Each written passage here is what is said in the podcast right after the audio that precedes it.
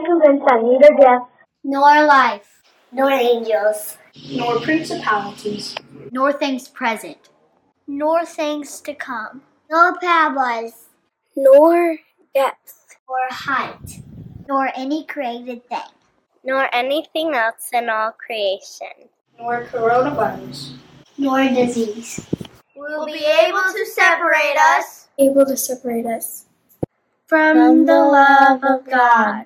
which is in Christ Jesus our Lord. Romans 8 38 and 39.